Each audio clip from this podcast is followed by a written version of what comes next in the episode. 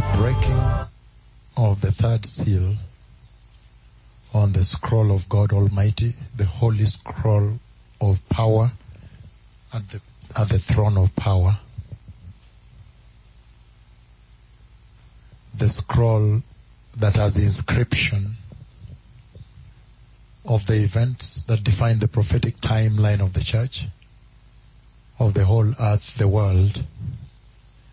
And we were talking about the third seal. And already I described to you the third living creature at the throne of God Almighty in heaven, the throne of power. And also I had the privilege of describing to you the interaction that uh, these two prophets have with the creatures at the center of the throne of God Almighty. And so um, we saw very clearly that the third horse of the apocalypse is a black horse, black standing for death, lack, scarcity, depravity, pain, loathsomeness and all that. And then we also saw that uh, this particular horseman, when he's being released, the voice speaks from the center of the throne. The voice from among the four living creatures, from the center of the throne. And the voice says, a quart of wheat for a day's wages and three quarts of barley for a day's wages. Less nutritional barley. Wheat is more nutritious. Barley is less nutritious. And so we saw that all these horsemen are released by Christ Jesus, the Lamb of God. So it, it, it really touches your heart as a church to say, wow, so this is the other side of the Messiah we had not known. Because the church has known the Messiah, Christ Jesus the Messiah, the loving Savior, the humble and meek deliverer that came through the manger in Bethlehem. But now this other side of him, the side of authority, power and judgment. And remember, he is at the center of the throne. He's right there at the center of the throne. And if you follow very well, you find that all heavenly activity gravitates around him because the four living creatures that represent God the Father surround him. Then the 24 other thrones surround him and worship him. And then now you have this countless multitude of heavenly hosts. We don't know how many trillions, how many millions, we don't know the numbers. And they worship the Lamb and he that sits on the throne. They worship he that is the Lord God and the Lamb. And uh, so if you look very carefully at uh, the way it is set up, the Lord sends these horsemen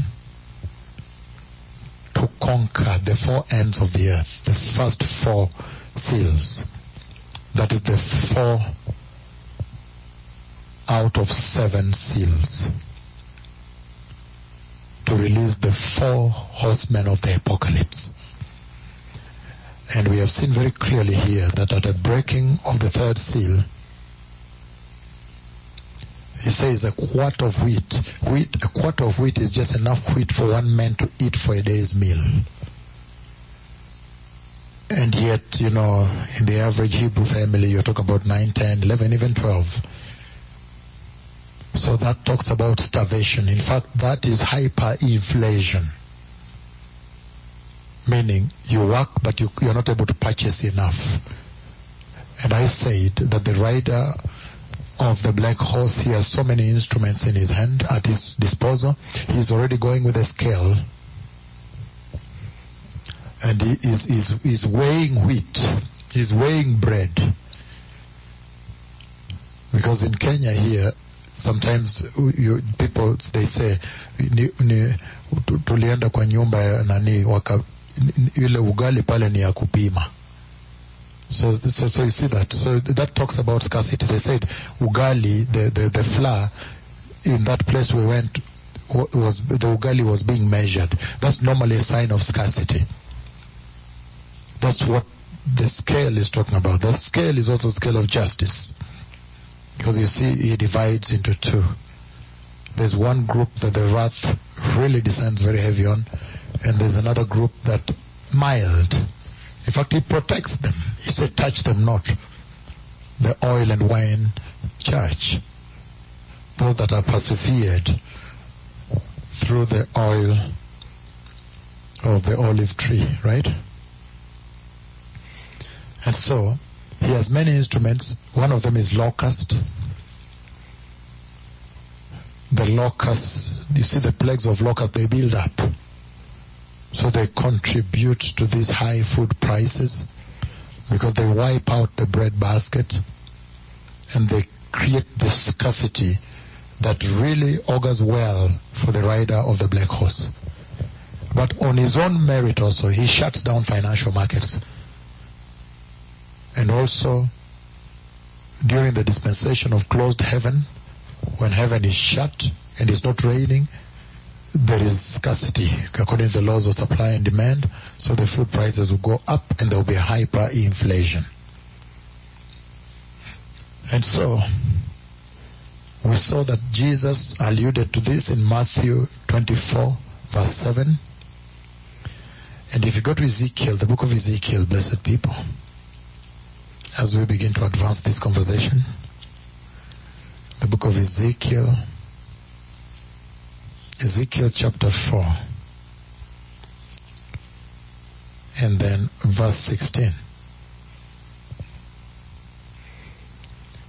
He then said to me, Son of man, I am about to cut off the food supply in Jerusalem. The people will eat rationed food in anxiety and drink rationed water in despair. For food and water will be scarce. They will be appalled at the sight of each other and will waste away because of their sin. So really you understand why he's bringing all this to the earth. But he's also saying the rationing, the scale, the rationing of food. This is a typical case that uh, helps underscore how the scarcity is going to affect even each person because it says that they waste away. So that means the teeth are going to be long, teeth are out, you know, people wasting away. So in any case, if you hear the hyperinflation that is coming, and you hear the bloodshed coming, deception and devil worship that is coming, you definitely would make a rational decision that you want out of here. You want to live. You want to go to heaven. You want plan B. What, what, what else is there? What other plan is there? Say, to go to heaven. Then you would prepare appropriately. What then do I need to do to enter heaven? The book of Leviticus chapter 26, verse 26. Leviticus 26, 26, it says, and we saw very clearly that uh, there is so much about the rider of the black horse and the black horse and the third creature that the Lord now allows me to bring to this generation to describe for a long time. I was not able to, dis- even now, there's some things I have not described about the third living creature. There's some aspects I've not described. There's some things, even my conversation with him. But you can see now the Lord allows me to speak a little more and to give you a little picture painting of what transpires at the throne. God is very serious. God is the creator, is the overall power, And so a time comes when all people will recognize that, that the Lord is their creator, so they need to obey, right? And listen. So Leviticus 26 verse 26 says, again 26, 26, he says, when I cut off your supply of bread, ten women will be able to bake your bread in one oven, and they will dole out the bread by weight. You will eat, but you will not be satisfied. So again, still talking about the famine, starvation, depravity and lack and death that is coming from the physical aspect of it. Because I'm coming to spiritual, but the physical lack, people wasting away, total lack of food, if it has not rained, or if the locust has eaten away the bread basket, eaten the land. And there is a bit of locust I'm going to describe ahead of us here. So it really speaks to you and explains to you that probably it's not a wise idea to cross this dispensation into the tribulation. And then that should spur up revival in the land, right? More people should then accept the Lord and go into the glorious kingdom of God because he's saying the Hebrew woman always bakes bread all throughout. They bake bread at home. She doesn't buy. She bakes for breakfast. She's baked for evening, for lunch, for Shabbat, for every feast. So she's busy with the oven. And then now, he's saying that 10 women would use the level, he's describing the intensity, the severity, and uh, the, the magnitude, the, the, the depth of the famine. How devastating and ravaging it will be that 10 women can now bake bread right away from one oven. That tells you there's real lack of wheat. There's lack of bread in the land. And all this, I'm still speaking in the physical sense before I bring it into the, into the spiritual sense, which is actually the much more painful starvation and famine. So he says, the balance, the scale that he's carrying in his hand is the scale of righteousness. It is the scale, the balance of the word of God, that you may not treat the word unjustly. He's coming out to check whether a generation has treated the word unjustly, unfairly, dishonestly. The way you see the current crop of pastors globally are treating the word dishonestly. To treat the word justly means to anchor the word unto its original mission of righteousness. To anchor the word unto, to translate it, interpret it based its original foundation, which is the pursuit for holiness. To impart holiness into a generation that they may draw closer to their holy God. Right? So he's saying that based on the scripture we've read, then the balance is essentially the emblem of scarcity. It is your symbol of that scarcity. That it will be weighed, your bread will be weighed for you. It will be doled out and weighed for you in terms of that quantity. The book of Amos, chapter 8. Amos chapter 8. He says, 11 14, Amos chapter 8, 11 to 14. It says the following. It says, The days are coming, declares the sovereign Lord, when I will send a famine through the land, not a famine of food or a thirst for water. Now you see we are shifting from the physical realm to get the spiritual implication of the release of the rider of the black horse, right? Because now he's saying, the days are coming, declares the sovereign Lord, when I'll send a famine through the land, not a famine of food or a thirst for water, but a famine of hearing the words of the Lord. People will stagger from sea to sea and wander from north to east, searching for the word of the Lord, but they will not find it. That is amazing. At this hour, this broadcast is live globally, it's on the web, it's trending on Twitter right now. So it is accessible. Right now it's accessible. But he's saying a time is coming when now you will cry. Oh, I wish somebody could preach to me. Can you tell me, can you give me the word of the Lord? Can you, can you give me a word? And they will not be able to give you any word. You look at one and say, you are a Jew, you can deliver me. And he said, leave me alone.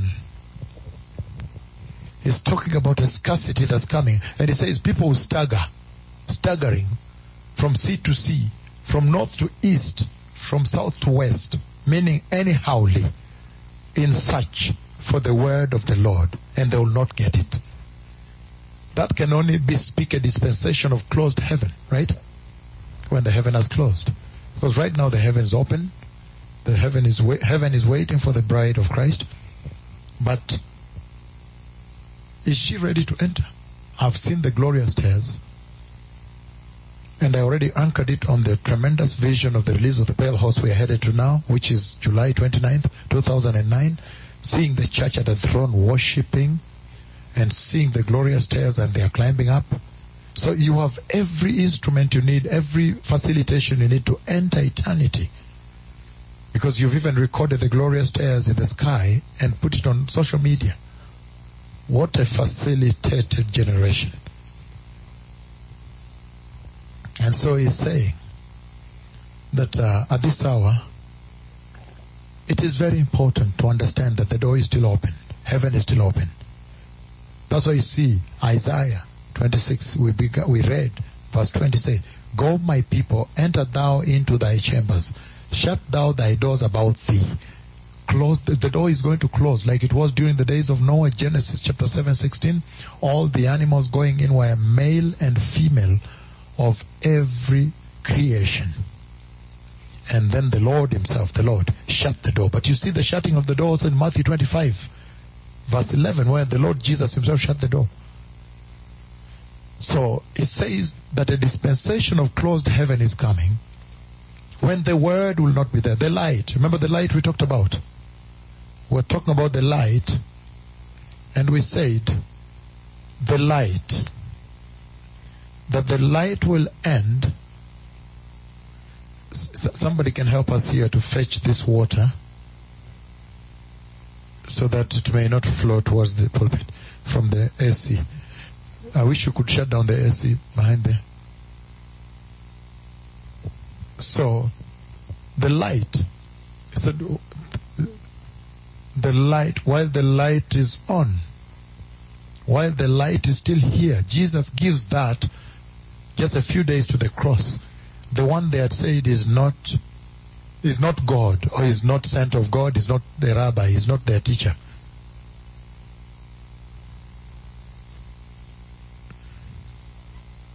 That one is the one now, they say, I mean, he warns them about darkness coming, meaning I'm about to leave. I will be with, I will be with you just for a little while, and then after a short while I will leave. John 13 he says that. And then John 14 now you hear him saying, I'm going to the Father. But there's no better generation for which that makes greater sense than you because now you can see the dispensation of darkness looming from the horizon, right? Are we together? When heaven will be closed. And so he's saying here in Amos chapter 8, again we're reading 11 on, verse 12 he says, People stagger from sea to sea and wander from north to east in search of the word of the Lord, but they would not find it. They said, in that day, the lovely young women and strong young men will faint because of thirst. Those who swear by the sin of Samaria who say, I am surely as your God lives, again, as surely as your God lives Dan, or as surely as the God of Beersheba lives, they will fall, never to rise. So he promises judgment. He promises judgment. Not just the scarcity, but judgment is looming and there's no way out.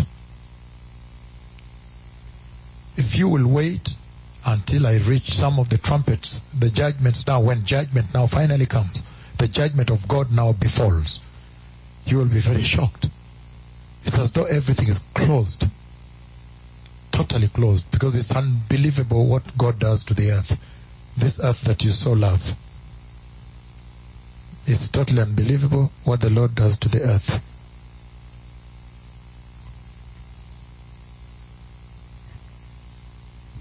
Hallelujah. And then he says in Second Kings chapter 19. Second Kings chapter 19. Verses 1 to 7.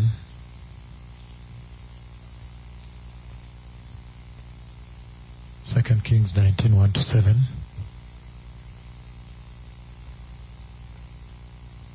Can somebody wipe this water from here, please?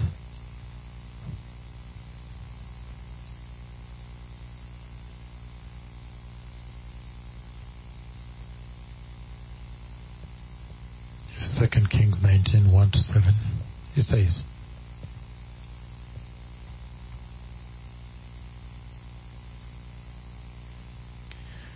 When King Hezekiah heard this, he tore his clothes and put on the sackcloth and went into the temple of the Lord. He sent Eliakim, the, the palace administrator, Shebna, the secretary, and the leading priests, all wearing sackcloth, to the prophet Isaiah, son of Amos. Verse 3. They told him, This is what Hezekiah says. This day is a day of distress and rebuke and disgrace. As when children come to the moment of birth and there is no strength to deliver them. It may be that the Lord your God will hear all the words of the field commanders whom his master the king of Assyria has sent to ridicule the living God and that he will rebuke him for the words the Lord your God has heard. Therefore pray for the remnant that still survives. And he goes on verse 5. And then King Hezekiah's officials came to Isaiah. And Isaiah said to them, Tell your master, this is what the Lord says. Do not be afraid of what you have heard. Hallelujah. Those words with which the underlings, the underlings of the king of Assyria have blasphemed me. Listen, when he hears of a certain report, I will make him want to return to his own country and they will have him cut down with the sword. So this is a very difficult time of mourning. So the black horse represents the wars in the land and mourning in the land and the time of darkness. There's no light. Thank you so much, Kisumu, for writing because people are waiting in Kisumu for you, Gero. A time of darkness and ignorance because there is no word. There is excessive scarcity and hyper excessive inflation at that time, depravity and lack. The spiritual scarcity is all over the land and God himself deprives them of spiritual food. He takes it away from them. Famine of bread is terrible. You all know that, right? That when people starve from bread, it's terrible. Famine is humiliating. But the famine of the Word of God is even worse because then there is no hope. That's what he's saying here. And he's saying that in that process, as this kind of devastation is taking place in the land, there is, however, another crop. That group, that, that population that represents the oil and the wine. And he says the oil is the flow of the anointing of the Lord. So this is the church that still upholds the Holy Spirit. That is their strength. That is how they are able to manage to, to, to survive in this terrible time. The faithfulness of the Lord. The Lord can even make you prosper in the worst of circumstances. So you see, they are holding on. They are steadfast to the Lord, holding on to the faith. But the Holy Spirit is the one engineering them, helping them, strengthening them, facilitating them. However, for these ones here, do you remember that this is in the Great Tribulation? So, unless you are part of the 144 in the ministry they will minister, the Lord has His ways of facilitating them. But it will be too ravaging. Even just the environment will be uh, unbelievable to your faith. The mark of the beast. The persecution. And so, you cannot say, let me wait because, you know, there's the ministry of the 144,000 Jews. Just enter now. Enter now. Enter now. Because it will be terrible anyhow. That remains, right? And so he says the famine of the word would be very devastating and very difficult. People suffer unbelievably. It will be difficult for the Christians because of the persecution and everything that will be done against them. Though some will remain standing. And that's why even these two, they will walk with the Spirit of the Lord in that time. Much more like it was in the Old Testament, right? So now, so therefore, at this time in a small scale, during this time before the great tribulation comes or the tribulation, is talking about the church that is under the revival of the Holy Ghost. If that be your beginning of birth pains for this particular aspect of the Great Tribulation, then he's talking about the Holy Spirit filled church that is now exonerated from the apostasy, from the decay, from the, the depravity that is favored by God. And that we have seen. Is that not true? We have seen that those who are in this church ministry, when there's a healing service, you don't hear that somebody was healed from another church. You only hear that those who brought cripples here and tuned on the radio, or to your churches and tuned on the radio, when the Lord commanded, let the cripples now get up and walk. They walked. They got up and walked. And so you can see the little example of the favor that the Lord will lay and present to his faithful elect, the elect of God. But now, it's harsher in the great tribulation, right? And so there also, their faith, those, their faith in Christ and the persecution will be unbelievable on them. But their steadfastness, some of them are slaughtered and then, you know, I think they are butchered and the, the, you will see when the next, there's a seal ahead of us here when all their souls are under the altar and they are crying for vengeance. They're not just crying that the kingdom come, but that there be justice, retributive justice for the people that butchered them, persecuted them. Can we move on now to the fourth seal, blessed people? Finally, the fourth seal, right? Amen. Finally, the fourth seal. And for you as a church, your position is very clear. I'm going to present to you very clearly that for you, you would want all this to happen. All this you see, you would want it to happen because of what is about to happen to the earth, right? Because of what you stand for. Can we go for, to the fourth seal before I come to that?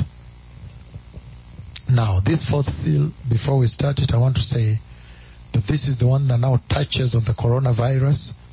This is what you see breaking news. Uh,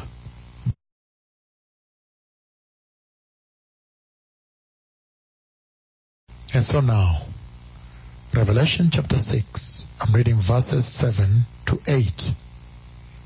It says, When the Lamb opened the fourth seal, I heard the voice of the fourth living creature say, Come, in other words, come and see what sin has done to these people. Sin has done to the world. I have sent this, right? Come. I looked, and do you realize that it is the living creatures sending them? Is somebody with me? Do you realize it's the living creatures at the throne that execute the authority of judgment? They are now involved in the cascade of judgment. And it's very shocking because you quickly realize that these two prophets actually have a very close relationship with the four living creatures. Their ministry is riveted to the instruction by the four living creatures. Can I put it better for you? You realize that the ministry of he who speaks with you is actually directly connected or instructed by the seals of the scroll that the Messiah is breaking. Is there anybody who cannot see that?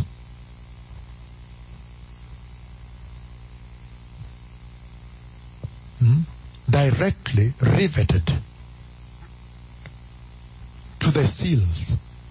Because you see, every time the seal is broken, the creature comes to them, the horseman comes, they come to the earth, and they make a pronouncement.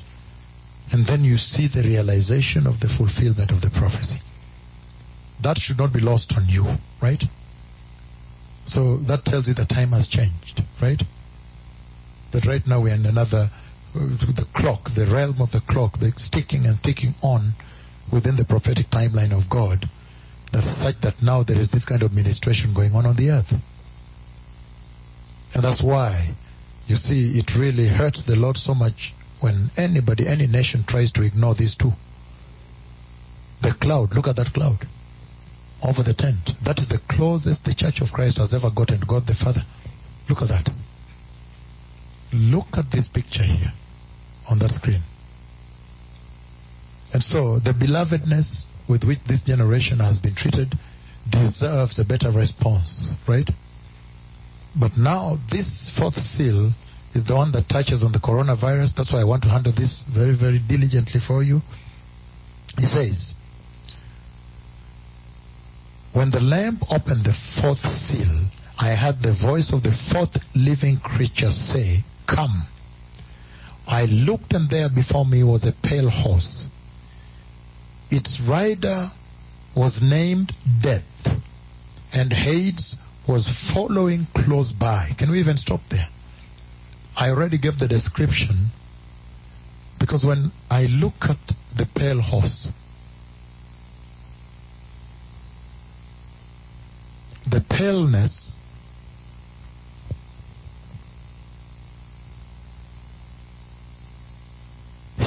his paleness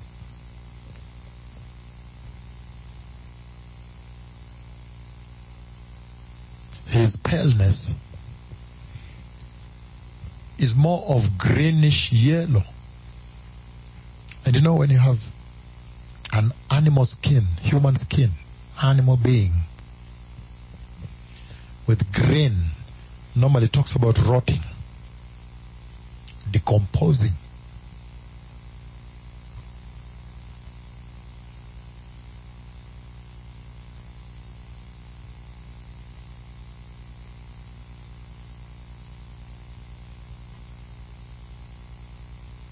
So decomposition, it talks about decomposing. Like rotting skin. So it's an unbelievable situation. As if inside is with pus, dead, gangrene, green, greenish. But the description of that ashen green pale really befits the description of death. But to see the rider, to now look at the rider that I had an interaction, I'm going to describe to you that interaction of the throne of God on that July 29th, 2009. But I'm just trying to underscore some very important things about this encounter. That is just tremendous encounter. Such a tremendous meeting to meet these horsemen and the horse. And the rider of the horse himself, what he did, uh, he has a turban on the head, but the front part is woven. There are two strips of woven cloth. So one, one when it goes up, the other one goes down. So it's woven that up, down, but they interweave on the foreface to hold the turban. Then they are tied at the back to make a ponytail of the turban. A larger one though, a larger ponytail, not thin. But again, inside, the eyes are sunken and rotting. And rotten blood is flowing down his face. And the teeth are out like you would have a corpse for some days, months, decomposing. So it's unbelievable what we're talking about. And sometimes when he was riding, I don't know why I saw like he was facing backwards. And then he would face forward also. So there's so much conversation I've not shared though. But this is part of it. When he's riding, sometimes I see as if he's riding. Sometimes he rides with both legs on one side. And then sometimes he mounts a horse just normally. Sometimes he's facing backwards as he's riding. I don't know whether he's speaking with the one that follows him, but you can tell that this is a very gruesome situation, right? Unbelievably so. So again, he says here, blessed people, this is now the one that touches on the Ebola that I prophesied, on Zika virus, on the coronavirus that is threatening to wipe out the human population right now, to bring the whole earth on its knees that I prophesied about five years ago also. This is the one that talks about the boils that are coming, the boils that are unbelievable, that are going to be worse, worse than the corona. This one here is what is happening right now. Again, when the lamb, Revelation chapter 6 verse 7 on, when the lamb opened the fourth seal, I heard the voice of the fourth living creature say, Come, in other words, come and see what sin has done to these people. Why I have sent this. I looked, and there before me was a pale horse. Its rider was named Death, and Hades was following him close behind. So it's such an arrangement as though death will come and cause physical death to you, to, to men, and the one following behind brings about spiritual death. It takes the soul. It takes the soul. So this is a tremendous infrastructure here that God has arranged. And he says, they were given power. Did you understand? They were given what? Power. They were given power over a fourth of the earth to kill by the sword, by famine, and plague, and by the wild beasts of the earth. The sword, famine, plague, and the wild beasts. So that's amazing. Let me make this very clear to you, blessed people. The four horsemen of the apocalypse, this is how they operate. The Lord intended the following. That because of the heedlessness of mankind, He would send them to man, to the earth, to those that refuse to accept the truth of the cross. They refuse to accept the gospel of righteousness, the gospel of holiness, the salvation of the grace that is so holy and so treasured that Jesus brought us, right? So because they refuse, and they believe a lie. So he sends them a delusion, right? But you see, he sends this cascade. After the first horseman, the white horseman is sent to delude them into believing a lie now. Then now, he sends bloodshed. After that, he sends famine, tremendous scarcity and lack, global economic crisis, financial crisis. Remember how it collapsed? All the global markets collapsed. That was just a little glimpse of what's coming up. The hyperinflation you see in Venezuela, you see in Zimbabwe, you see the Greek economic crisis. Put them together. That is nothing. So he sends that. And then now the pale horsemen. Remember that all these horsemen work together in the sense that the effects of the first one add up to the second, add up to the third, add to the fourth. However, now the fourth horseman has sovereignty. He is not limited in jurisdiction. That's why you see now he can even use famine. And that part of him using famine is what touches on the effects of the third horseman. And that's why today you see the global markets have crashed when he brought coronavirus. The airlines have to, ground their planes, jobs cut. What? So, so he uses all instruments. He has some level of sovereignty, power given to him. And remember, he's supposed to bring down one quarter of the earth. So, even on that July 29th, again, can I repeat it here? Look at this now. I am asleep on the floor of the airport. We did not have money for the hotel, the airport hotel. So we said, but the floor is free. So I was so tired waiting for the flight 24 hours. So fell asleep on the floor of the airport. The bag is my pillow. Waiting for the transatlantic flight to Sao Paulo the next day so I can connect to Caracas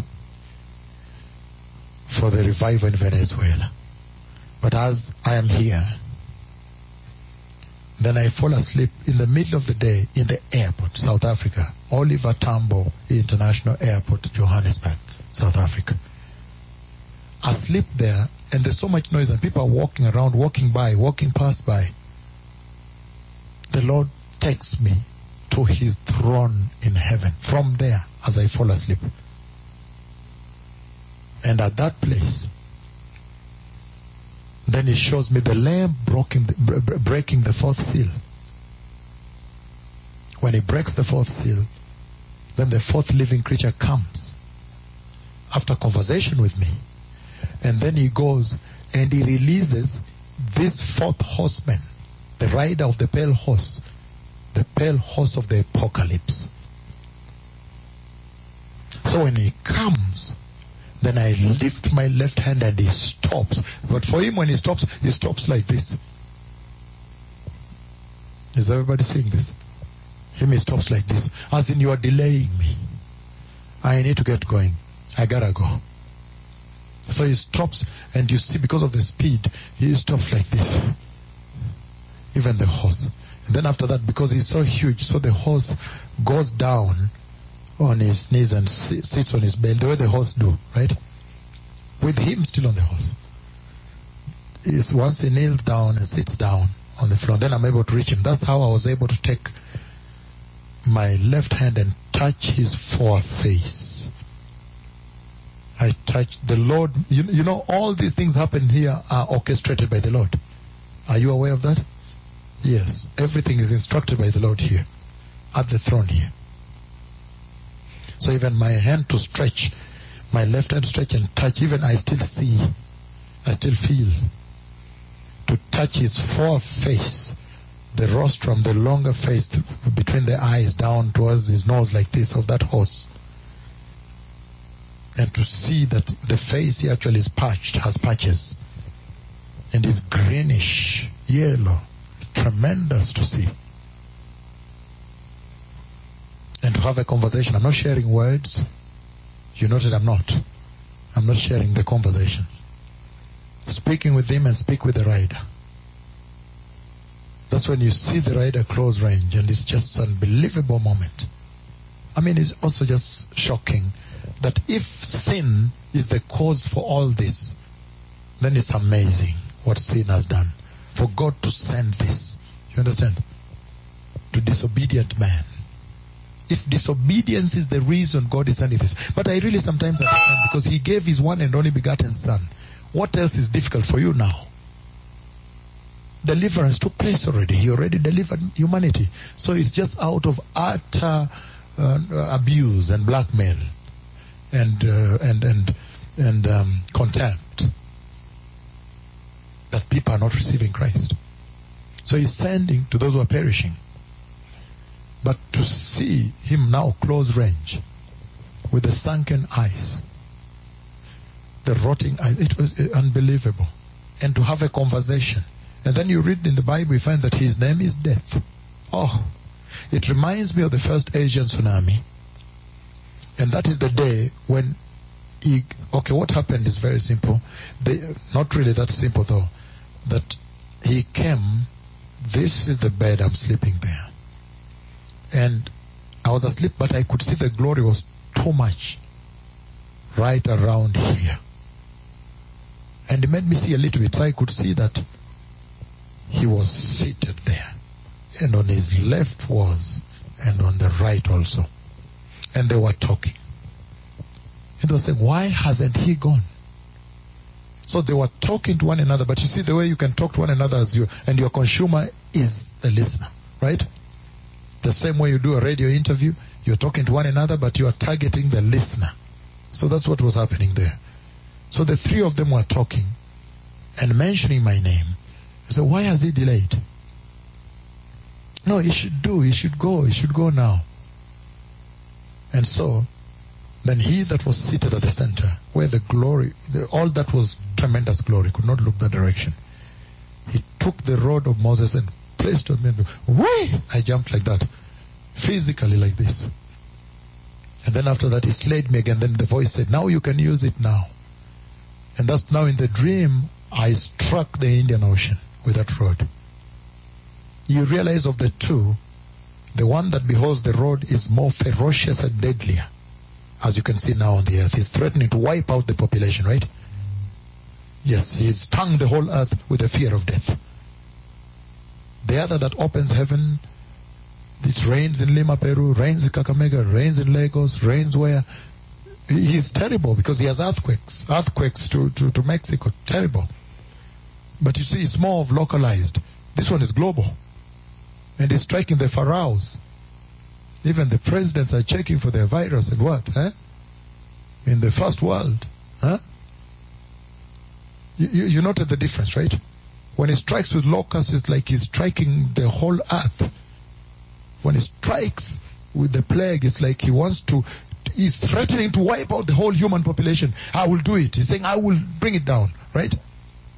It is shocking. You cannot fly. You cannot shop in the supermarkets. You cannot eat together as a family. You, people, people, let, let's move on. Let's move on so you understand what's going on. So anyhow, the road struck the Indian Ocean. And then immediately I lived the first Asian tsunami. So I was in the ocean. And in the ocean, if you see the write-up that I did then, that I, I was trying to pull out because a lot of people are drowned. So it takes me to the ocean where they're drowning. So I try to pull out somebody. Then the angel of death, who was in Egypt, comes and says, he pulls from my hand and says, no, I'm the one doing it. Leave them, let them drown. And he pushed her down. If you look at the narrative of that prophecy and the first Asian tsunami, how it happened, the angel of death this is he. He's on the horse. Now I can connect. But for the Asian tsunami, remember the interaction.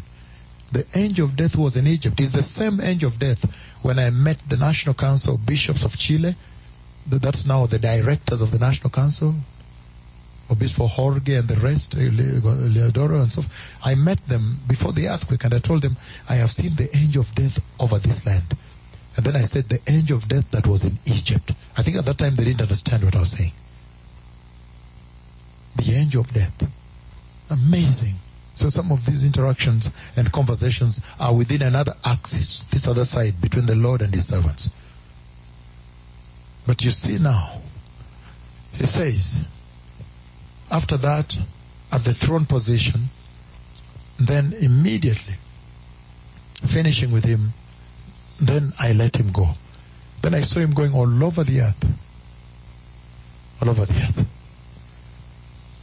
All over the earth. And then you see everything's happening now. So I want to read this and bring this into context for you because it says, and hate following close by behind him, they were given power over a fourth of the earth to kill by the sword, by famine, and by plague, and by the wild beasts of the earth. That, that, that is talking about approximately two billion people. So this cascade that has started with coronavirus, you can tell this is going to build up. It's going to get worse. Because they have to achieve their target. And only twice the Lord has allowed him to come back. And the horseman. And the horse came, but I could see that the horse had been around.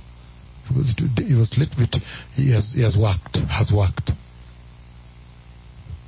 And so those are conversations that are really, really on another axis between the Lord and his servants.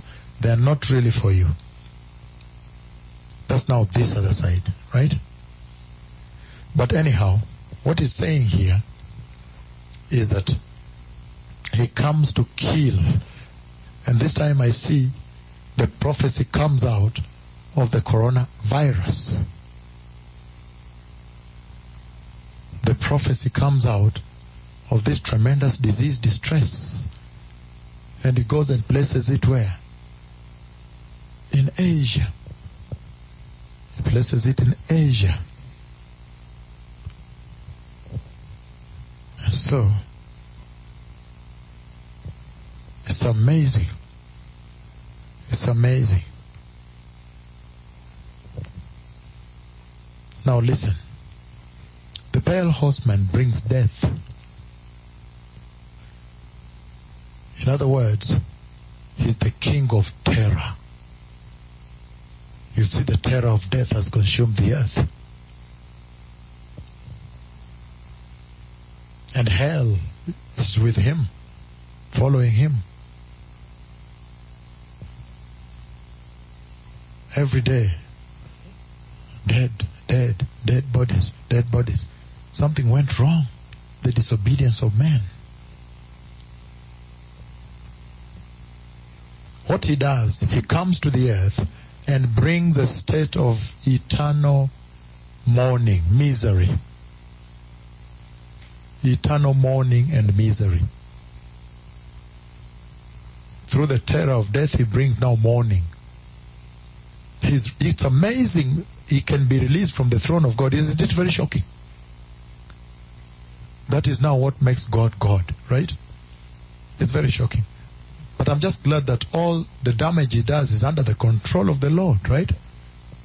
He cannot go beyond the powers provided, right? So he brings the greatest destruction. He brings disease and slaughter because the sword is also involved here.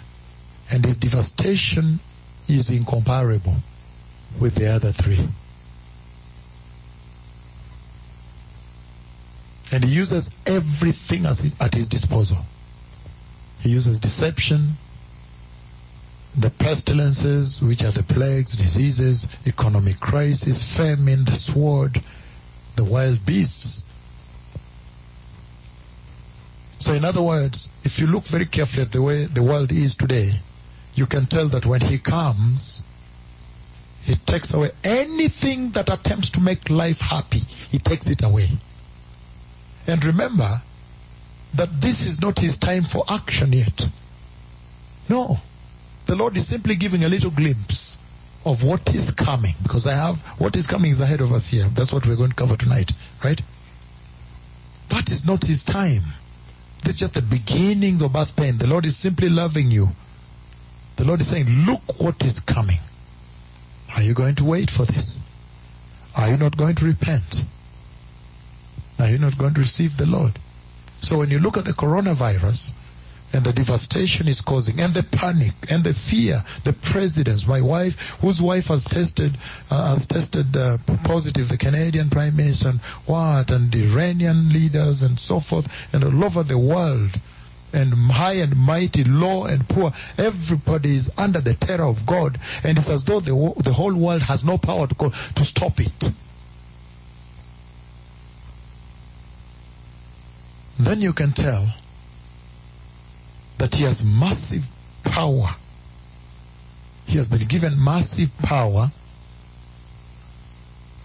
and he has captured the four ends of the earth.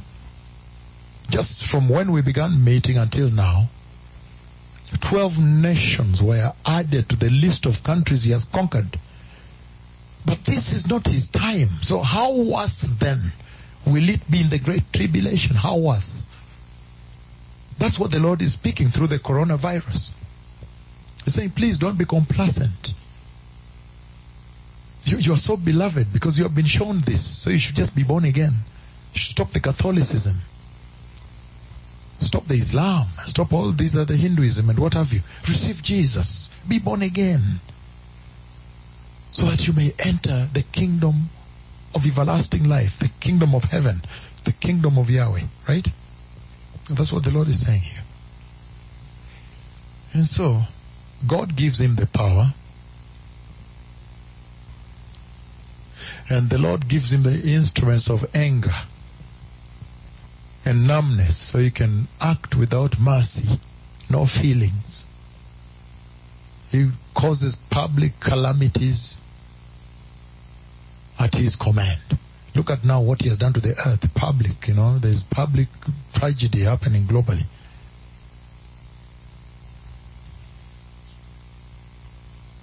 So thank God is under the control of God Almighty. But what is the overall message? The Lord is saying, out of Him is the message that the great tribulation is coming. The tribulation is coming. In other words, the rapture is about to happen. Anybody on the earth today can tell that the rapture of the church is about to take place. You may not know the day or the hour, but you can tell that something is about to happen.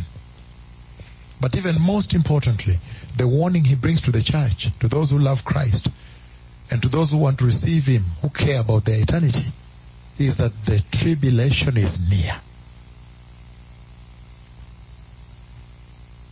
And the reason he's so important is because of the fifth seal. The importance of the rider of the fourth horse of the apocalypse, the pale horse, the ashen pale, deathly, diseasely, sickly. The reason is so important is because of what happens on the fifth seal. I just want to cover the fifth seal and then now I come back and put everything into perspective why you should be celebrating now. I'm not saying celebrating over death, that people are dying, you cannot. I'm simply saying you should be preparing for eternity to exit here. To know that life on this earth is not good. There's nothing good here. In any case, there has never been anything good here. But you see, the devil had deluded the world and man, and they thought this was it. Even the church that made this their home. No. Now we understand that we don't want to stay here, right? We don't want. So I'm going to come to that. Why for you this hour? In fact, in terms of the clock, right? Let's look at it in terms of the clock. If the clock demanded that at this time this had to happen, then for you that still marks something. That's why he says in the book of Luke 21, at one point he said, no, for you when you see all this happen, don't panic. Just lift up your eyes and know that your deliverance has drawn nearer. You understand? So in terms of the clock, I know it's very painful, but the, the disobedience, the sin in the world causes this. So the importance of the breaking of the fourth seal and the release of the rider of the pale horse whom the Lord has, you know, in this prophecy and so forth, July 29th, 2009 and all these things. So you take the death you see in Iraq, the death you see in Syria, the death you see in uh, Libya, the death you see in Rwanda, the death you see in the Holocaust, the death you see in uh, post-election violence Kenya, in Mexico where, Philippines what, in South Sudan what, put them together. You see, you ain't seen nothing yet. You have not yet seen death. So how much death does he unleash then? In the other dispensation where he works full throttle. He comes to full duty. To full term. Right? Those should be deterrents to you, right? Hallelujah. So I said the importance he bears is because of what I'm about to read now, which I want to bring into play also. He says, when the lamb opened, verse 9 of Revelation chapter 6, when the lamb opened the fifth seal, I saw under the altar the souls of those who had been slain because of the word of God and the testimony they had maintained. They called out in a loud voice, How long, sovereign Lord? How long, holy and true, until you judge the inhabitants of the earth and avenge our blood? Then each one of them was given a white robe and they were told to wait a little longer until the full number of their fellow servants and brethren, their, their, fellow servants, their brothers and sisters, were killed just as they had been. So that is so terrible to listen to, right? Just the last part before I go to the first part of that seal. It says that it is determined that they must be slaughtered. They must be beheaded. So wait until the others have also been beheaded. So they are destined to slaughter. I would want to go into the rapture, right? If I were you. Yeah, I would want to go into the rapture. No, no, no. Because he's talking about a, a number. That anybody that enters the great tribulation. Now, this one here, the reason I said the fourth seal is so important, what is happening now, the glimpse you see the Lord showing now, eh, is, is because, look, the next seal, the great tribulation, is on is on. The next seal has the great tribulation on, tribulation on. Because there are people already beheaded for the gospel. And that's why you don't want to wait. So between these two seals, the rapture has happened. Did you understand? Between the fourth and the fifth seal, the rapture has happened. And so, the next seal, when the next seal breaks, is broken, that it, it is in the tribulation, it's in the heat. By the way, it's in the heat of the tribulation. It is in the climax of the tribulation. And the, in fact, the great tribulation. So the first three and a half years of tribulation are past. It's within the heart, the heart of the great tribulation, which is the, the, the last three and a half years of the seven years. And remember, the Antichrist cannot be revealed. The person of the Antichrist will not, like we saw last week, until he that holds him back has been taken out of the way. Right? And he that holds him back is the Holy Spirit, right? Are we together? And so that tells you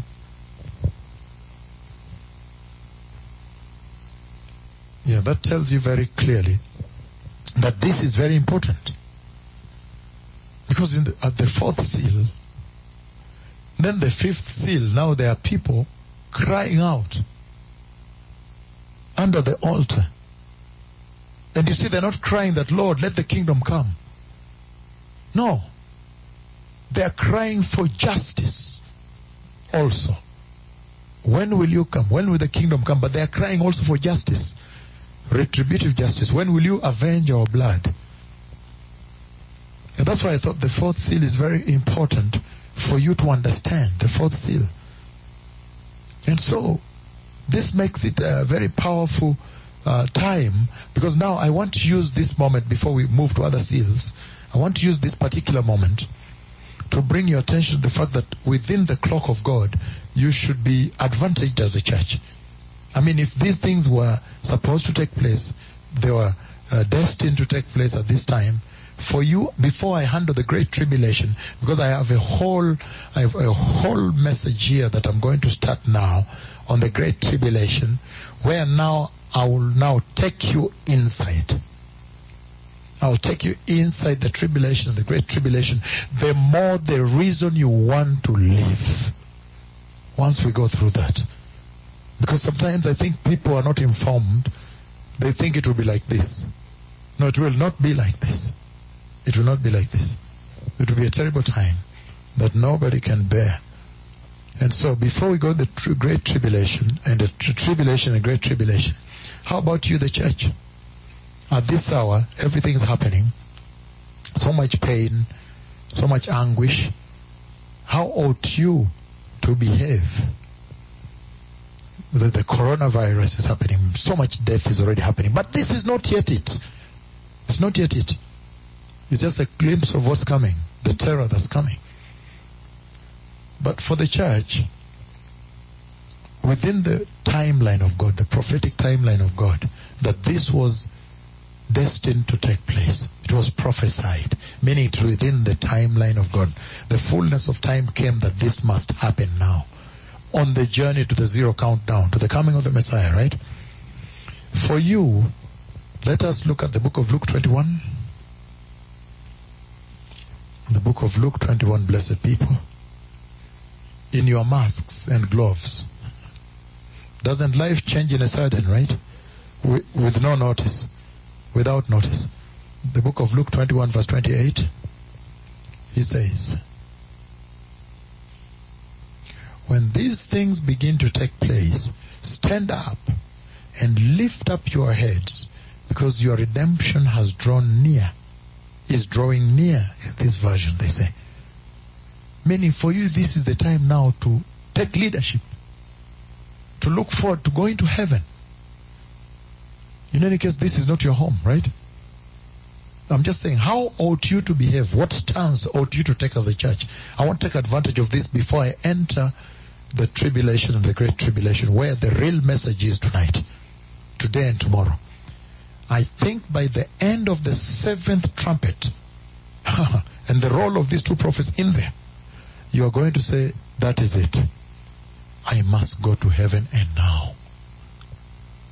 Because otherwise people sometimes would think that it will be a fiesta atmosphere, no, it will be good. I, I, think it's important to have this laid out, right?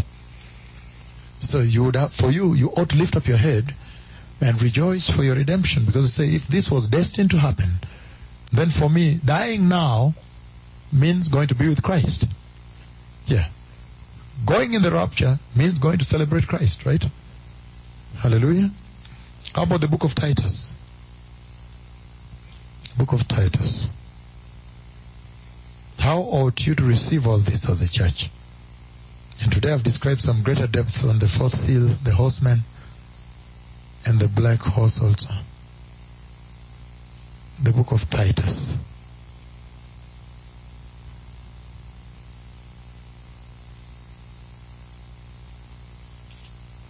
Titus.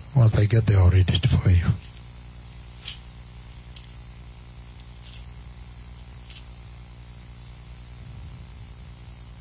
Hallelujah. Isn't it a time to prepare? Very much, right?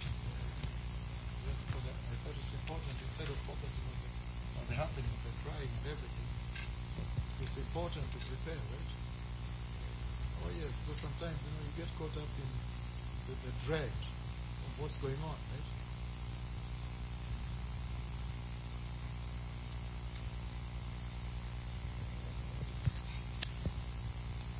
The dread of what's going on. Okay, the book of Titus chapter 2. I'm reading verse 18. No. Okay, I overshot that one. I overshot that one. Luke, Luke 12 verses 35 to 40 when he calls for repentance. Hallelujah. Luke chapter 12.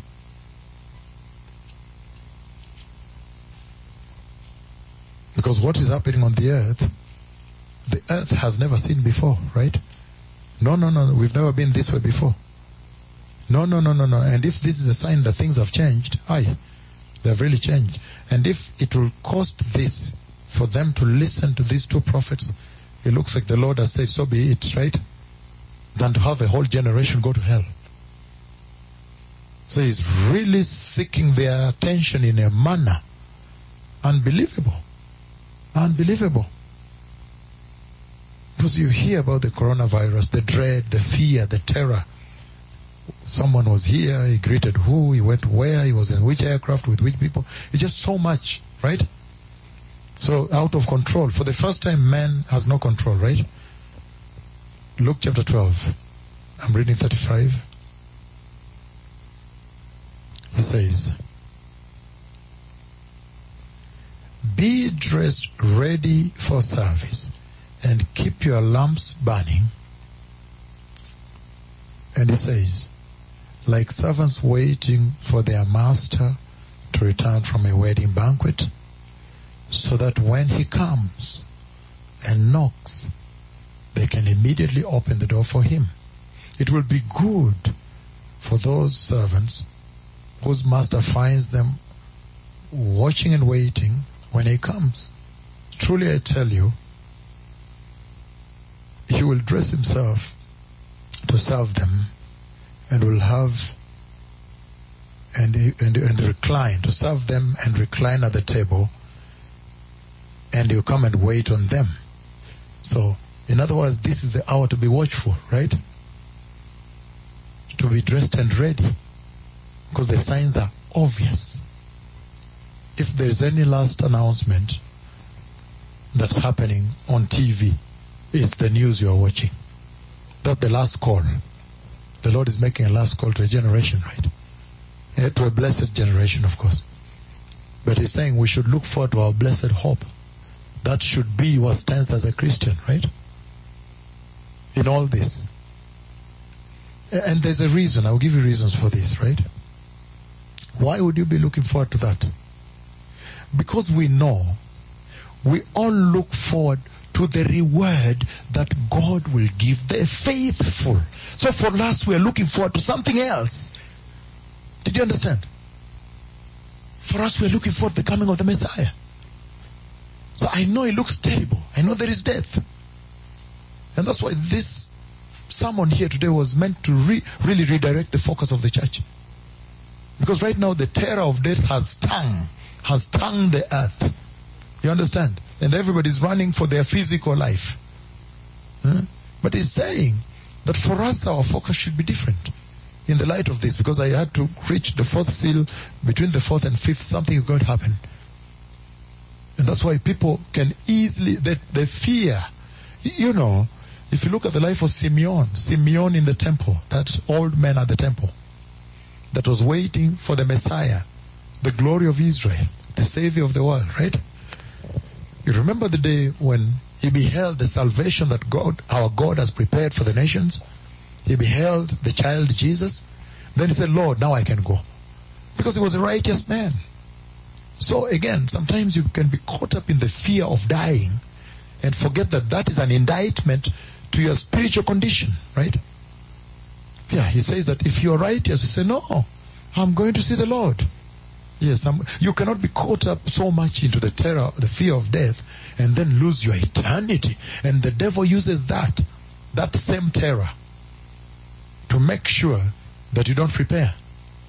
But now he's saying it very clearly here that for us, anyhow, if this was all timed by the prophetic timeline of God, that it has to happen, then for us, huh, now we lift up our heads and say, we are now looking forward to our redemption and end.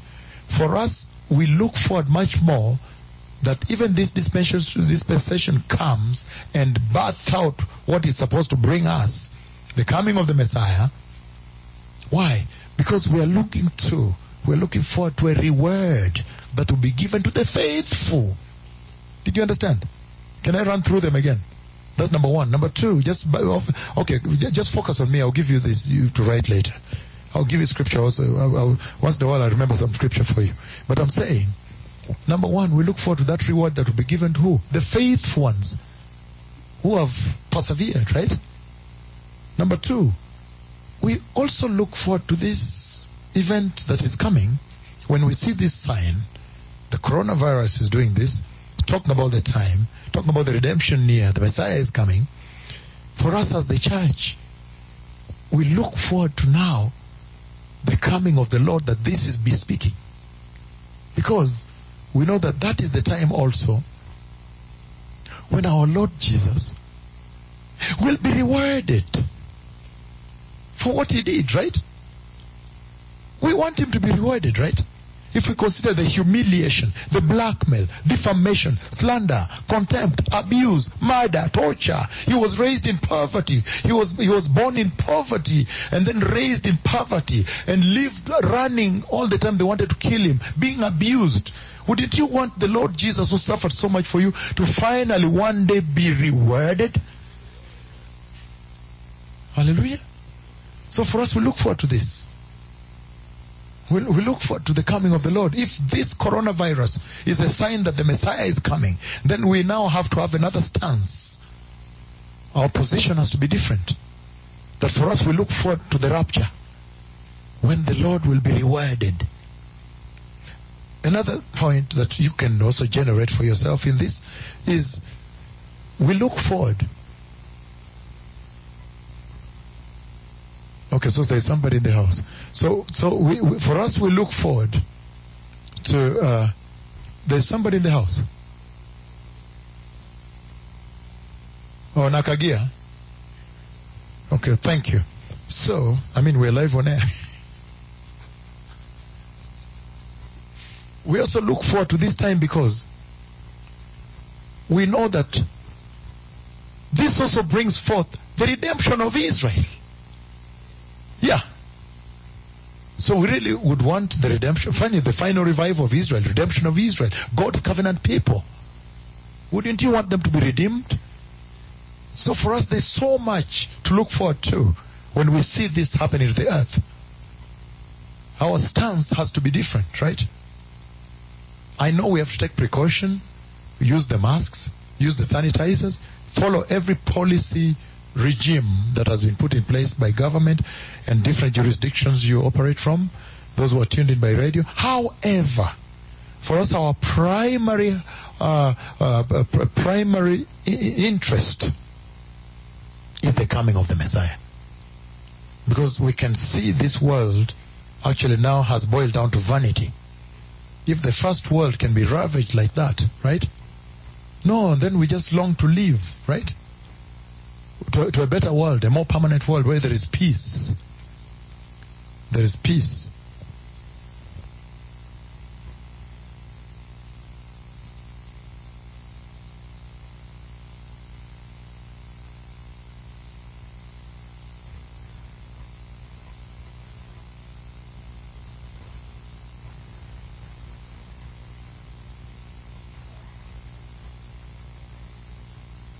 Hallelujah.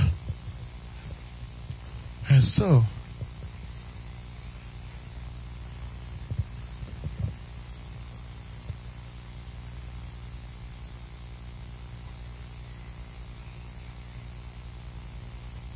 and so for us, our stance has to be different, right?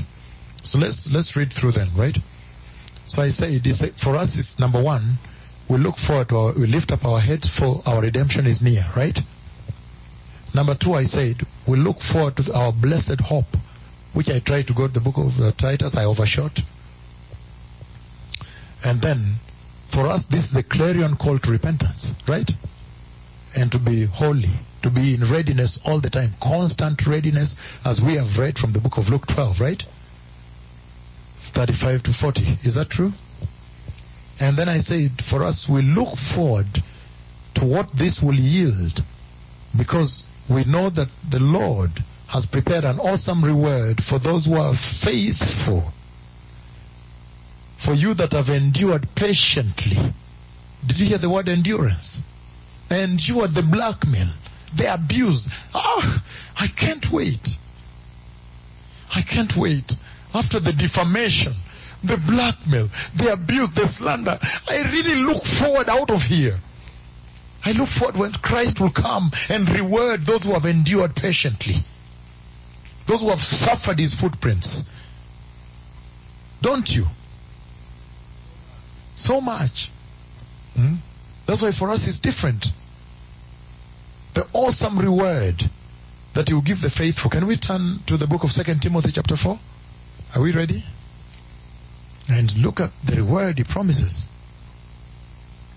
so, when you see the virus scourging the earth, right? Eating up the earth and bringing forth the fear of death, the terror of death. For you, you hope, you, you ought to have hope. I mean, in a different place. Not on this earth. You ought to be attendant to another objective, another mission, another destination. For you, you hope to be, you, you need to be looking forward to the coming of the Lord because these are the obvious signs that were written in the Bible and prophesied by these two prophets. Huh? And so now, for me, I'm so glad because I know that some of you, I don't know, I, I know many times I've told you that the Messiah, He is the Lord. Because I said, if I can suffer such ridicule and mockery and slander and blackmail and abuse, defamation and what and what and all these things for simply raising cripples and opening blind eyes and preaching the gospel of righteousness and announcing the coming of the King, the Messiah, and feel that much pain for raising a dead body here, another one sitting right here. So, how much more pain then did the Messiah go through? Because for him, he is the Lord. So don't you look forward for the reward to be given to those who um, to, to be given to those who um, uh, uh, uh, th- those who have endured patiently the abuse, the blackmail. Don't you really look forward to that? Oh yes. So can we look at the reward, the rewarding of the faithful, right? So verses 7 to 8, the book of 2 Timothy, chapter 4. Are we ready? It says, I have fought the good fight. I have finished the race. I have kept the faith. Now there is in store for me the crown of righteousness, which the Lord, the righteous judge, will award to me on that day. And not only me, but also to all those who have longed for his appearing. So we look forward to this crown, this everlasting crown, right? When mortality and the temporary nature of this life will have come to an end. Hallelujah. And that's why I'm saying when you see all this death, mortality going on on the earth, for you, you ought to be having a different position now as a church. That if all this is within the prophetic timeline of God as prophesied, bespeaking the coming of the bad dispensation and the coming of the Messiah in between the fourth seal here and the fifth seal, oh, then let me just prepare because there is in store for me some reward, a crown, right? Yes, for me I look forward to greater things in heaven now. If life on this earth can be this nasty now, right? The book of Romans chapter 4, if you don't mind, real quick. Still on that. Romans chapter 4, 16, it says the following. It says, 416. Therefore, the promise comes by faith, so that it may be by grace, and may be guaranteed to Abraham's offsprings, not only to those who are, who are of the law, but also to those who have the faith of Abraham. He is the father of us all. So you see that. So even the promise he promised Abraham is awaiting you. Out of the faith of Abraham, every promise in store of reward to the faithful will come to you. So when you look at the death and the dread and the terror, your position ought to be quite different that, ah, I think the Messiah is coming. You should be telling people, I think the Messiah is coming. When they come to you, oh, have you seen the corona? I say, okay, it's alright to be careful.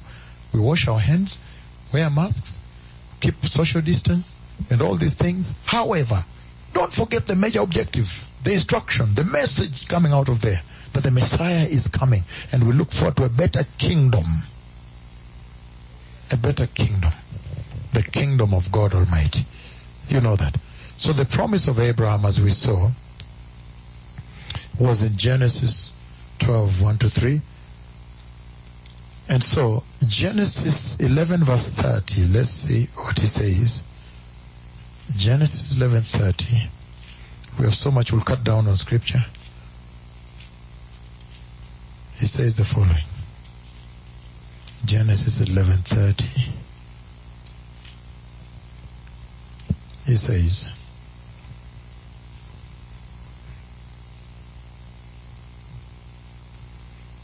So he promised Abraham in Genesis 12, um, Genesis 12, 1 3 says, Then the Lord said to Abraham,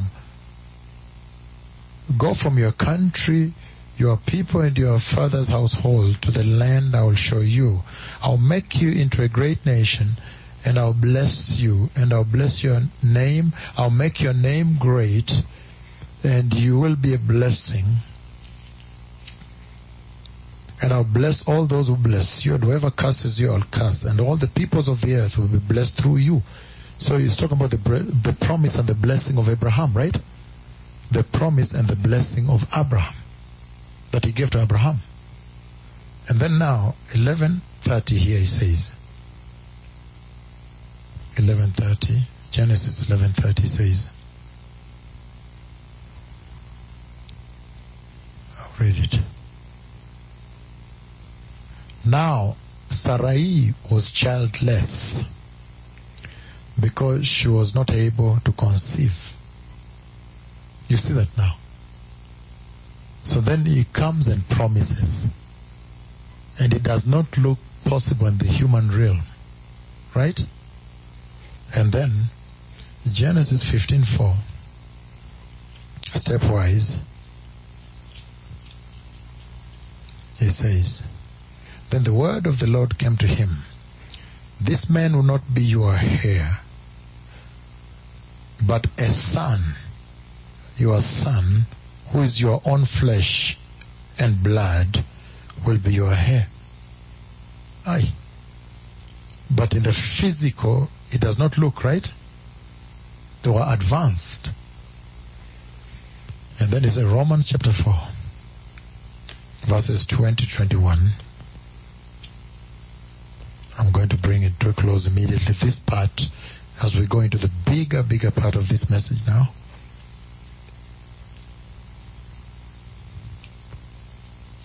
Romans chapter 4, 20 21. Are you ready?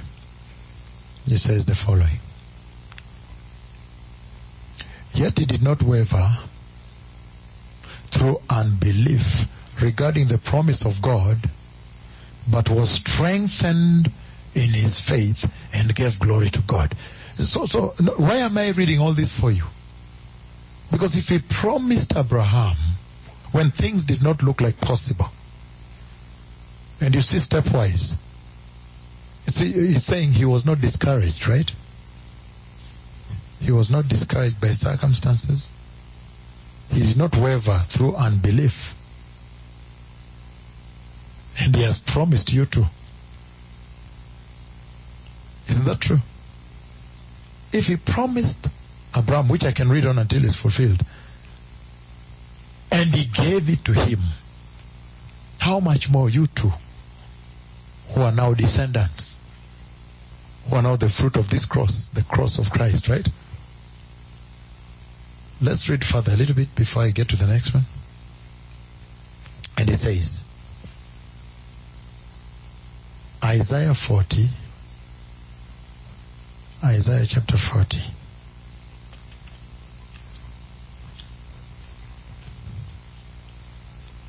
Twenty-nine to thirty.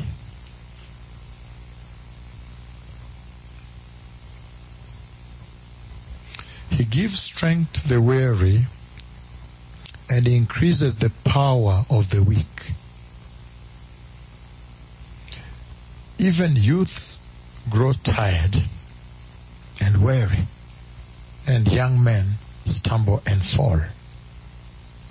But those who hope in the Lord will renew their strength. They will soar on wings like eagles. They will run and not grow weary. They will walk and not be faint. So the circumstances are growing now. The faith you have in the Lord should strengthen you, right? The church ought to have another position now. Because the Lord has made it abundantly clear. Look, it was a prophecy that this disease is coming. And number two, that man has no control over it. They say it may take 18 months to get a cure or what.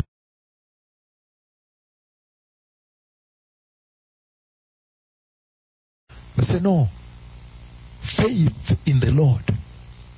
And your position should be that, oh, all this was supposed to happen before the Messiah comes. I need to prepare for the kingdom, right? I thought that was important for the church at this hour instead of being caught up. So he's saying the reward that was promised, the way he gave Abraham the promise and he achieved, he fulfilled. So will he fulfill yours too.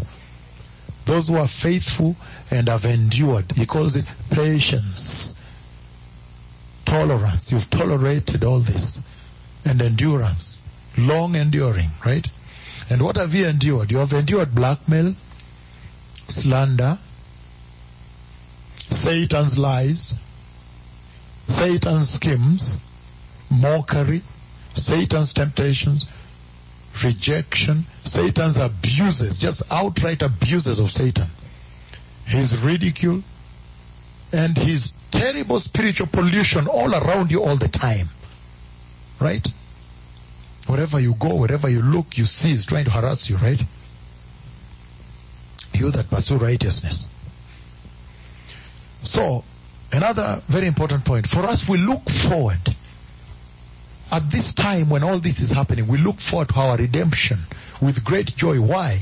Because we know that when the time is ticking like this and we have arrived at such a place when the Messiah's coming is near, the coming is near, then we know even the day when Satan will be punished is now near. Yeah. We want him to be punished for the abuses he committed on the earth, right? For how he was so abusive, right? Oh yes. So for us, we are happy. We're saying, okay, we know that all this has to happen. There's no medication. There's nothing we can do. We can only do as we are told by government. Wash your hands, do this. But looks like there's no control. You may have talked with some, you know, it is asymptomatic. Meaning, it is shedding. It's, I, I read, I read an article that says, first of all, it was, can we talk? Focus on me now. Can we talk for a moment? In the beginning, you heard about the 14 days, right? The 14 days when they said for 14 days, even when it's asymptomatic, there are no symptoms, it is transmitting. People are transmitting. So how difficult that is. That just it, it disarms the human being, right? That you think somebody is normal and he's transmitting it to you. And then number two, we heard about the 14 days incubation time or whatever it is, right? So now the quarantine is 14 days, 14 days, 14. But I read an article I don't know whether it's from Johns Hopkins Hospital, that said that actually they have done a study among those who have recovered, uh, the, the, those who have uh, who have recovered uh, after I don't know what group it was, but after 14 days, the virus continues continues shedding for 20 days more. Now that part was not accounted for. People were released, but they are still transmitting. They are shedding. So that, and there's no cure. So that tells you that we don't have much control over this except the Lord. Because the prophecy was given by who is, he who is talking here. So that can clearly tell you that at this time as a Christian, you simply need now to submit to the Lord fully as you observe all the other things, of course, washing hands, wearing your gloves, wearing your masks whenever you need to, and so forth, or wherever you need to. But it really places man at the mercy of God, the need for God. He needs the Lord. He needs his creator. There's no cure. There's no medication for it. And you don't know who is going to give it to you. I mean, you may walk into that courtroom because you are a lawyer to, to present your case and then somebody there has it. Or you may be a pilot or a captain of an aircraft. You walk in, someone has it. You may be a flight attendant serving somebody like this, putting a cup of coffee. They pass it to you. It's unbelievable. You may walk in the streets with people, sometimes full, together, and transmit. So that puts man at his place to be a creature. And God is the creator. So he should now, the creature should worship the creator. Because at one point you thought that man needed, wanted to be worshipped, right? But now I think we need to go back and worship Jehovah, right? Hmm? It disarms you with your sophistication, your first worldness, postmodernism, medical advancements, technology are disarmed, high and lofty, right? Are we together? And so we look forward when Satan will be punished. So for us, that is a big one, right? And that's why when we see all this happening, we are happy because we know that his days are numbered. Yeah, because we are looking for the kingdom of the Messiah. When the Messiah will rule, will bring the kingdom of God. This is what this is all about, right? Hallelujah. So your position ought to be different. Can we read a little bit? The book of Habakkuk, chapter 1, verse 2. Habakkuk, chapter 1, verse 2. Are we together? Habakkuk, chapter 1, verse 2. And I need to get there and read it.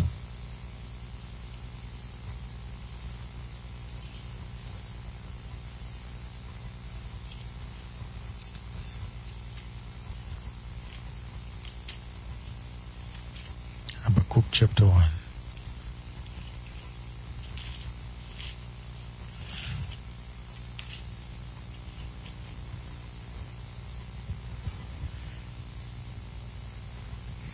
So he says, Habakkuk chapter 1 verse 2.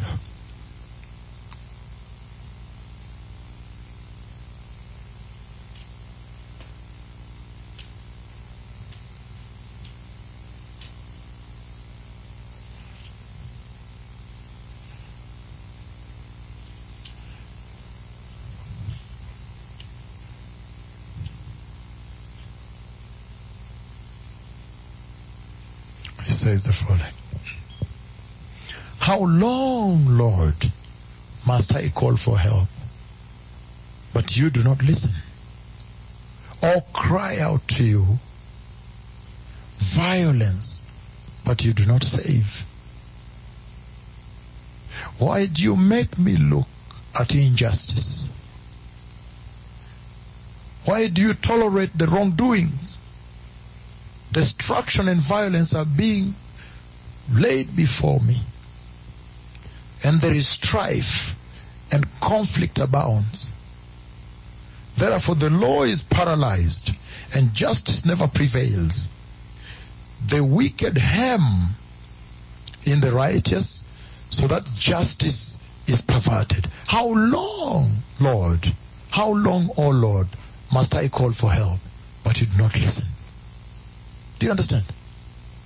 So, he's saying here that when you look at the injustices of the devil, how the devil has tried to abuse the church, oh, you can't help but wait for the day when Satan will be bound. I think that day you people, uh, will hopefully not be here, the, the angel comes to bind him. We, we needs to be in a stadium somewhere. It, ha- it needs to be in a stadium for everybody to see him being bound, being tied and crying, please, mercy, mercy. Said, no, don't allow him to be bound and thrown into the pits of hell. So for us, we long for a time when he will be removed from the scene and stop disturbing God's people. We look for the kingdom of the Messiah because for a long time we cry, Lord, how come you don't see that the, the, the, those who defame you, those who contempt, show contempt against your name, they hurt us. The blackmail they show against your name hurts us. It is us that are getting hurt. We feel we're the ones being abused. Some of us it has been direct hit, right? Direct hit. And so, for us, when we see these things coming, however painful it is, however much the coronavirus is doing what in Italy, doing what in Denmark, doing what in which country, all over the world, China, in South Korea. However, we look forward to some great things ahead here because it's a sign that soon Satan is going to be struck and thrown out. And we look forward to that for us. We've been waiting. Now it's coming. This tells us it's coming. Hallelujah. Because he has passed the church through abuses. And he has committed some sins uh, against humanity, right? The book of Psalms 13, are you there? Is somebody ready to read the Bible? So, I'm simply giving you this before we begin the main message of now the other seals that enter deeper into the great tribulation. But at this point, I thought it's important to refresh you and let you know, however terrible it may be looking, for you, the blessed hope. Yeah. Because if you die today, sometimes you can die from a crash, an accident, a motor accident, but you just go to heaven. Yeah. You died righteous. You died ready. You died prepared. So our outlook is different. Hallelujah. We, we look at this and we look at the Bible and we look at the prophet that prophesied it and it's, uh, our deliverance is nearer. Let us just persevere. Let us prepare. Let us get ready. Again, the book of Psalms, blessed people.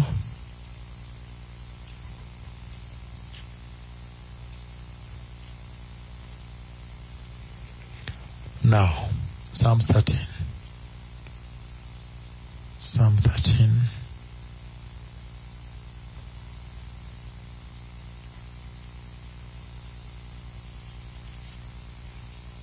Says the following. Now Psalm 13, 1 to 6. I'm reading on. Psalm 13, 1 to 6. He says, How long, O Lord, will you forget me forever? Will you forget me forever? How long will you hide your face from me? How long must I wrestle with my thoughts? The, that and, and day after day have sorrow in my heart. How long will my enemy triumph over me? Look on me, Lord, with mercy and answer me, Lord my God. Give light to my eyes, or I'll sleep in death. And my enemy will say, I have overcome him. And my foes will rejoice when I fall. How long, O Lord? It says, but I trust in your unfailing love. My heart rejoices in your salvation. I'll sing the Lord's praise, for he has been good to me. So, this is the cry, the groaning that's going on in the hearts of the Christians. The holy Christians. The righteous Christians. You know that I myself who's speaking here, the persecution has been unbelievable. Only that is different. For me, I'm cushioned by the Lord. That's why I was not aware. I'm moving on. If you had paid attention to, to blackmail, no cripple would have walked. The cloud would not have come. Hallelujah. Yeah, because the, the calling is different. But I'm saying, still, the darts, the arrows are coming through. So the entire church, it has been very hostile for the born again believer on this earth. In the marketplace, at home or wherever, right? And so the great anticipation for the deliverers, when your savior will come for you, when your king comes to take you, right? Hallelujah. And so he's saying, don't pay attention to these things. God is faithful, he's coming. You know, for us here it has been different because we, we are focused on the mission, the Messiah must come. So there's a greater focus. Sometimes we don't see left or right. It's different really. It would be unfair to compare this with the average Christian, right? Because for us, you call God and He comes in the cloud. Once you get this kind of approval, which more human approval would you need? You understand? So it's different really. But I'm saying that we are living in a place that's not home. So persecution continues, right? And so we are longing the day, for the day when the Messiah comes to reward you and to strike the serpent, right? To strike him because he has done some serious abuses, broken marriages, done things, right? Made your children smoke opium and what have you, right? Isn't it true? And the list is endless. But for us, we look forward to his coming.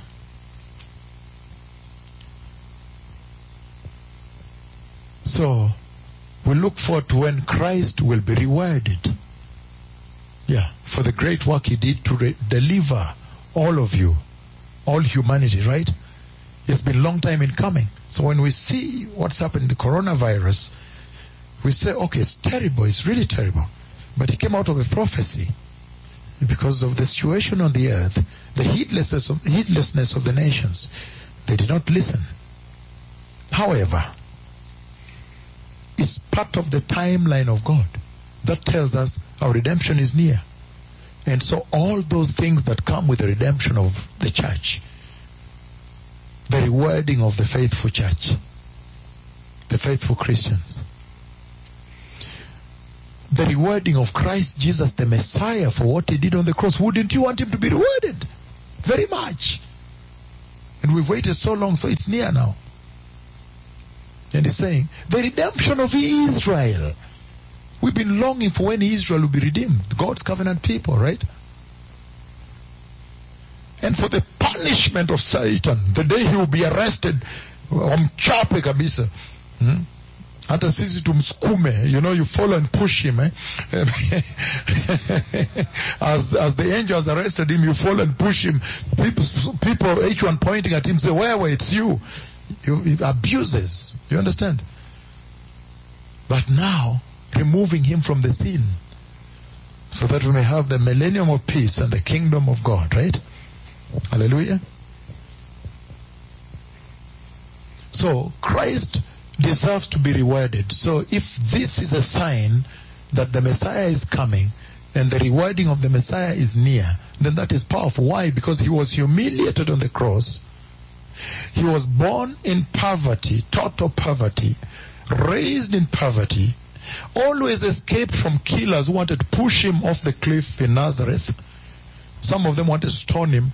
He was always rejected. He was despised. He was persecuted. He was mocked. He was ridiculed. He was blackmailed. He was deserted. And finally nailed on the cross and buried on a borrowed grave. Aye.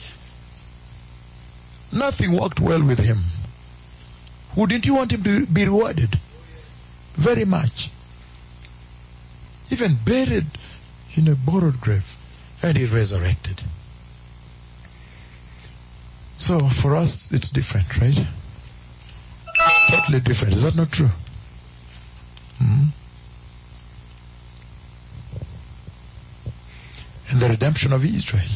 Romans chapter 11, right? When all Israel will be saved. You can read Romans 11, 25 to 32. And Revelation chapter 12, verse 1 to 17, even when they flee and they go to a place prepared for them, right? In the great tribulation. Repentance, revival, and salvation of Christ coming to Israel. Can I read Isaiah chapter 60 verse 2? As we finish with this segment, blessed people, then I begin a very powerful part now to enter into the great tribulation. That you may have another reason again to prepare now to enter. That this coronavirus you see should be a sign to you to be ready all the time in righteousness and holiness, born again properly, right? Hallelujah. So Isaiah, which chapter did I say? 60. Verse what? Okay, I'll open it here. Isaiah 60 verse 2.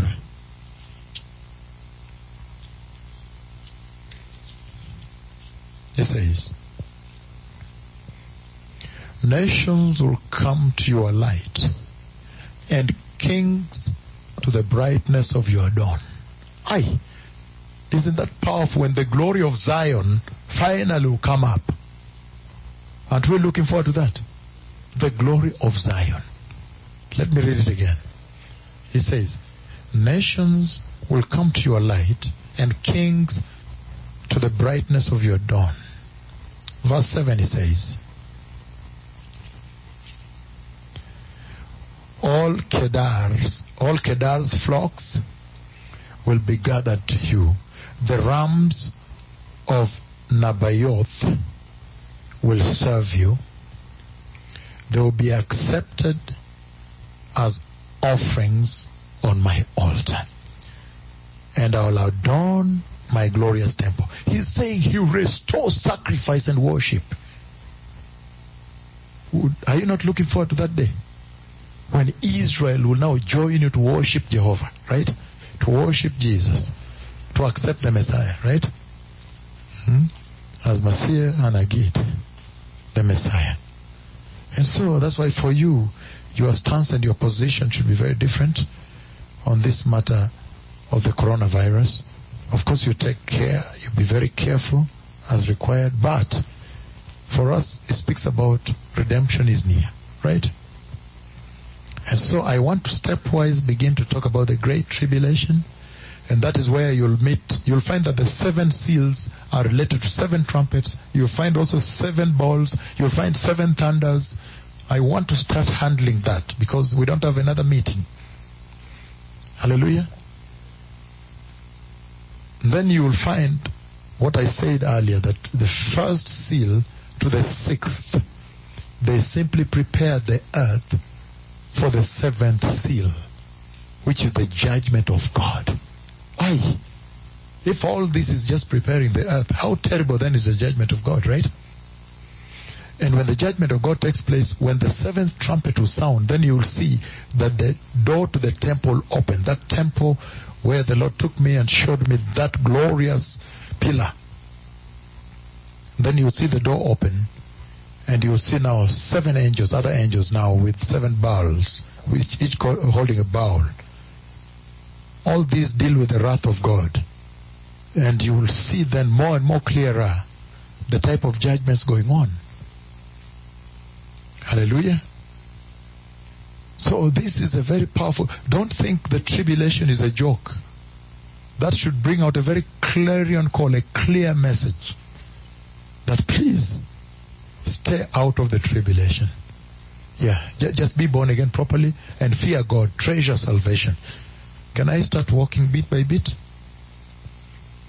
I just want to have a summary run, run through, right? Because I've already showed you that conversation when the Antichrist is devouring the fish, right? In the big fight that ensues, remember, he is not killed or hurt, but he escaped to the other end, right? And all that. So let's just have a rundown, a general rundown, an introduction into the Great Tribulation for you. So the book of Luke, first of all, we start with Matthew 24. Are you ready? Matthew 24, stepwise. I know we'll take a short break shortly. Aye. It's already 8 o'clock. Matthew 24. Can we try to push a little longer? Yes, I, I know that my feet so will rest a bit, short break, but we come back and continue so that tomorrow we can finish the whole thing up to the seventh trumpet, seventh trumpet, right? Matthew 24. Verses 15 to 21. He says, So when you see standing in the holy place the abomination that causes desolation, spoken of through the prophet Daniel, let the reader understand. He's calling for understanding, right? Let the reader understand. Then let those who are in Judea flee to the mountains.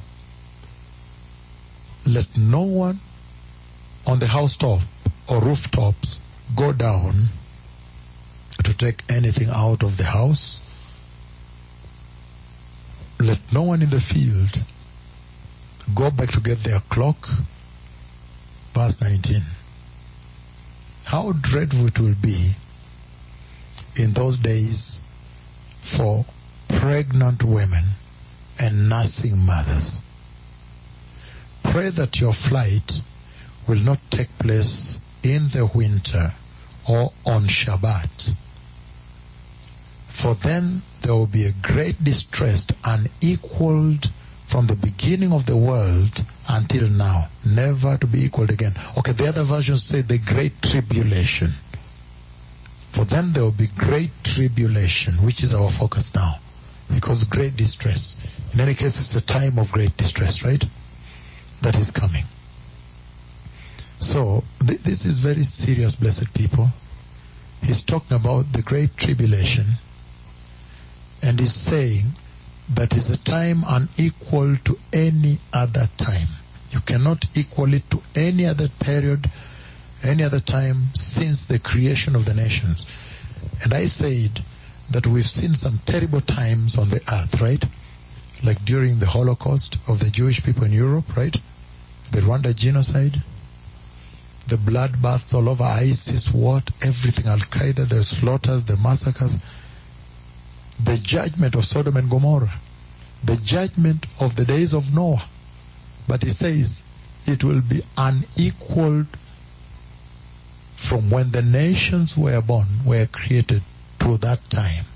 So all of the above cannot be used to meter, to measure the distress of the great tribulation. So that must be a very terrible time, right? Be, be very beyond comprehension, right?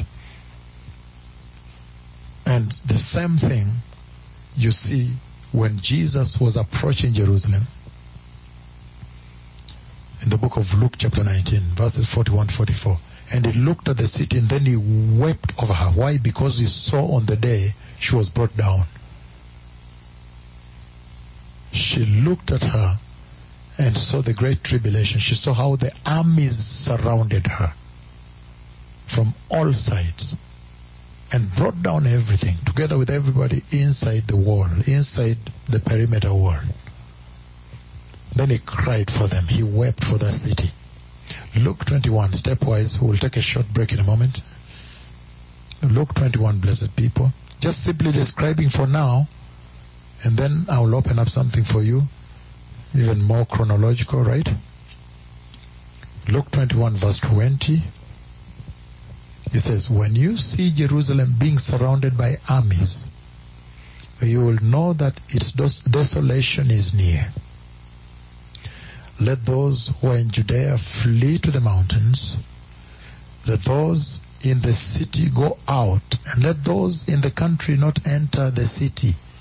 For this is the time of punishment in fulfillment of all that has been written. How dreadful it will be in those days for pregnant women and nursing mothers. Again, because they cannot flee. They're not able to run fast enough, right? He's talking about the Hebrew people. He's talking about Jerusalem during the Great Tribulation.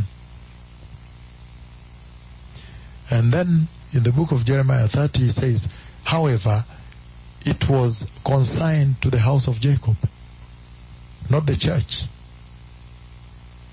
that it is called Jacob's trouble. Jacob's troubles. His trouble. Maximum trouble. Revelation chapter 12. Still introducing it to you before we begin, blessed people. Stepwise as usual. Because now for you, you have seen why you long for Christ to come, right? Because you know that you go into the kingdom of peace, right? Kingdom of glory. And number two, you know that in that redemption you will be rewarded the crown of righteousness and faithfulness. Number three, you know that that's the time when Israel too will be redeemed. You will be happy to see God's ancient people redeemed. The Messiah came from them. Number four, we know that that's the time when Christ Jesus himself, in a big ceremony in heaven, we are holding palm leaves in front of all the angels, will be rewarded for the great work he did on the cross. Please, the suffering, the abuse. He was blackmailed unto the cross.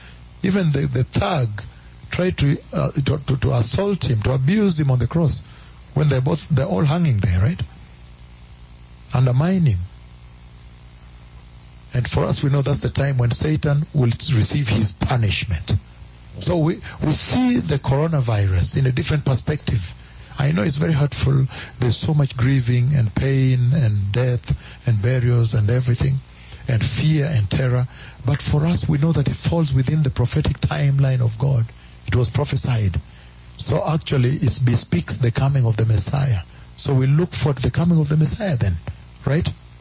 Because for a long time, there were generations that longed to live on the edge, this age, on the verge, and they, they did not. Hallelujah.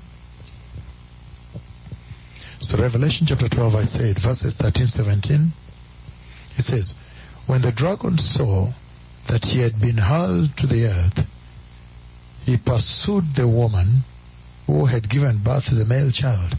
The woman was given the two wings of the great eagle. Remember the eagle that carried them from Egypt? Does anybody remember that eagle? Does anybody remember the eagle that carried them from Egypt?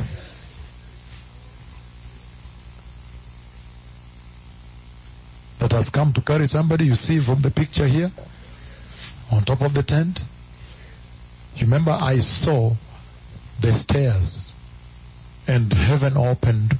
The stairs were right from this cloud in that January 15th, 2017 visitation showing me the rapture of the church. Look, the stairs were opening into the cloud. The cloud opened the door.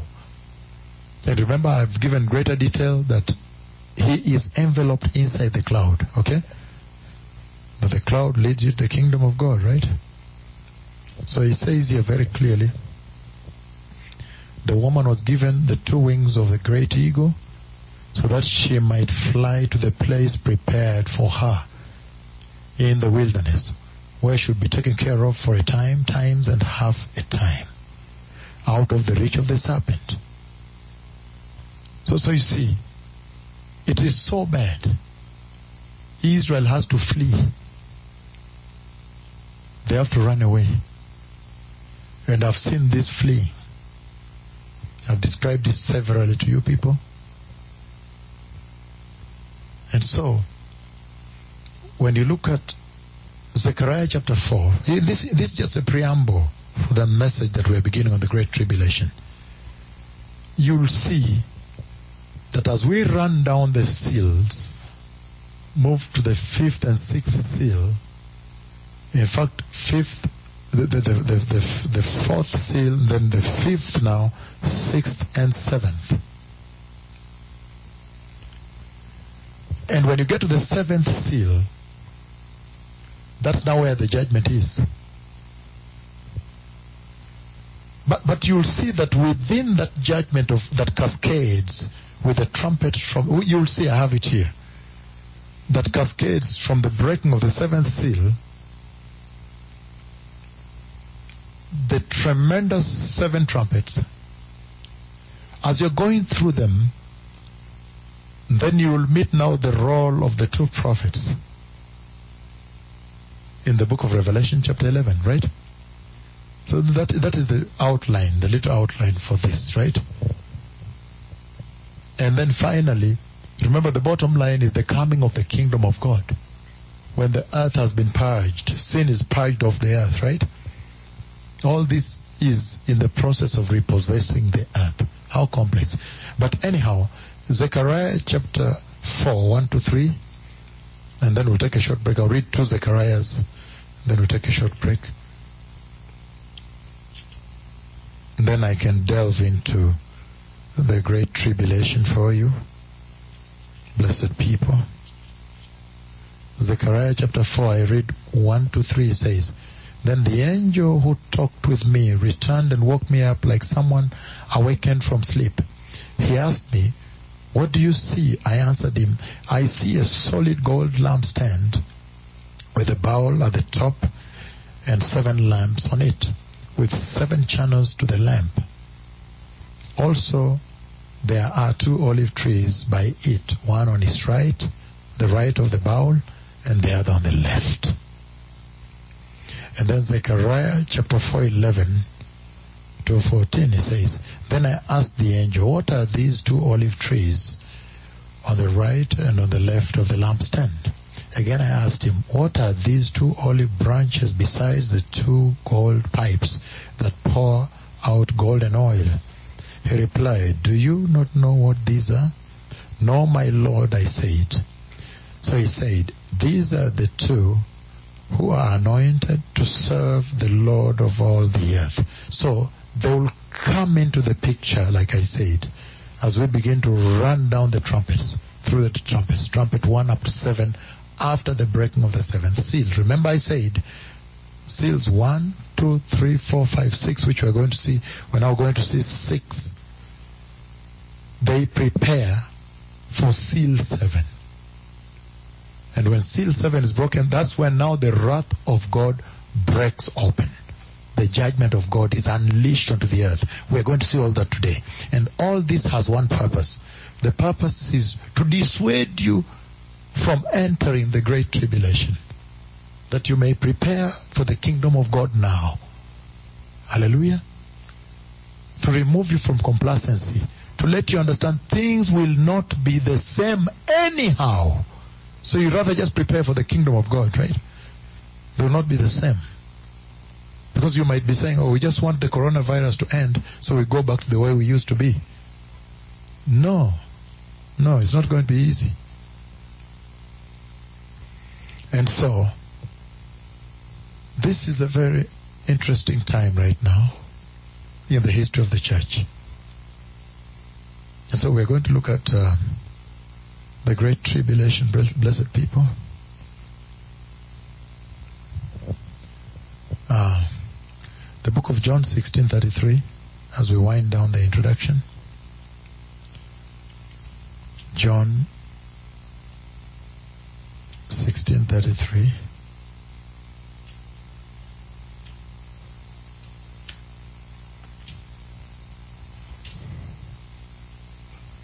says the following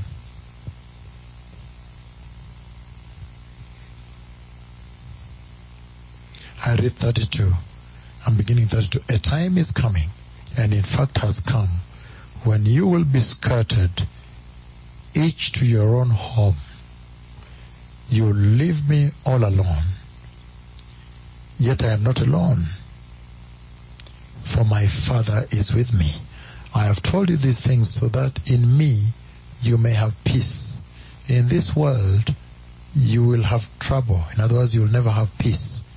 But take heart, I have overcome the world. In this world, you will have much trouble, as you see raining now, right? if this is his way of seeking the attention, summoning the souls, the attention of men, then that's a very powerful way and very shocking one, right? Hallelujah. So, we are talking about the period between Bethlehem and the rapture. Is that not where we are?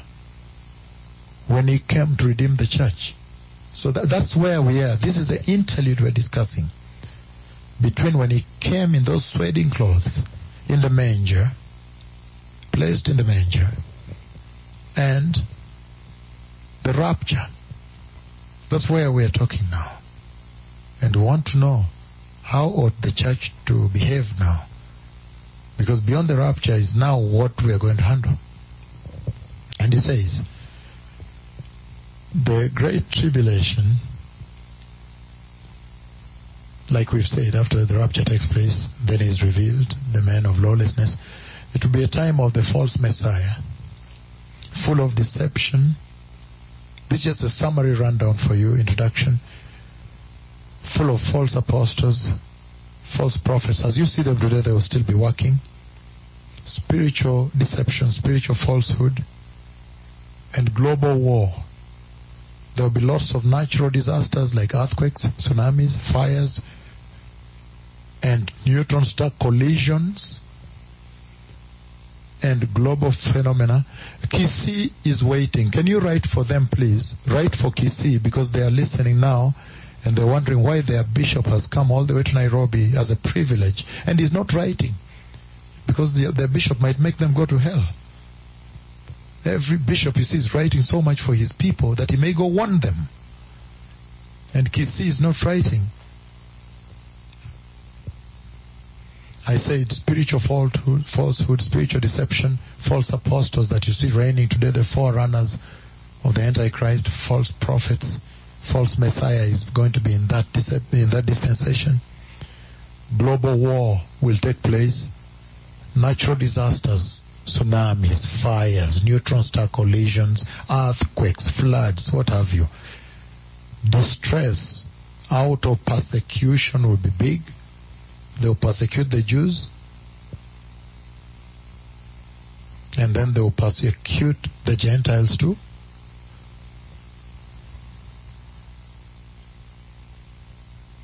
And he's saying it will be a time of escalated judgment of God. If you read Daniel chapter 12 in our introduction today, let's finish the introduction, take a break,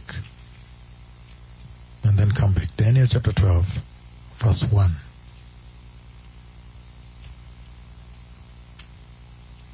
Hallelujah. Daniel chapter 12, verse 1. It says, At that time Michael, the great prince who protects your people, will arise. There will be a time of distress such as has not happened from the beginning of nations until then. But at that time your people, everyone whose name is found written in the book, will be delivered. And then after that he describes multitude that get up from the soil. So he's saying a distress like never seen before. In other words, Sodom and Gomorrah is nothing, right? Noah's floods is nothing. Hitler's Holocaust is nothing. Rwanda genocide is nothing. ISIS is nothing. Al Qaeda is nothing. Boko Haram is nothing. Al Shabaab is nothing. All these killings, Mexico drug gangs, Sinaloa cartels and what have you, and the, that's all nothing compared to that. And he says God's wrath will be unleashed. At that time also there will be some revival. 144,000 will be preaching the gospel. Then an angel from heaven will also come and shout. He will make an announcement up here.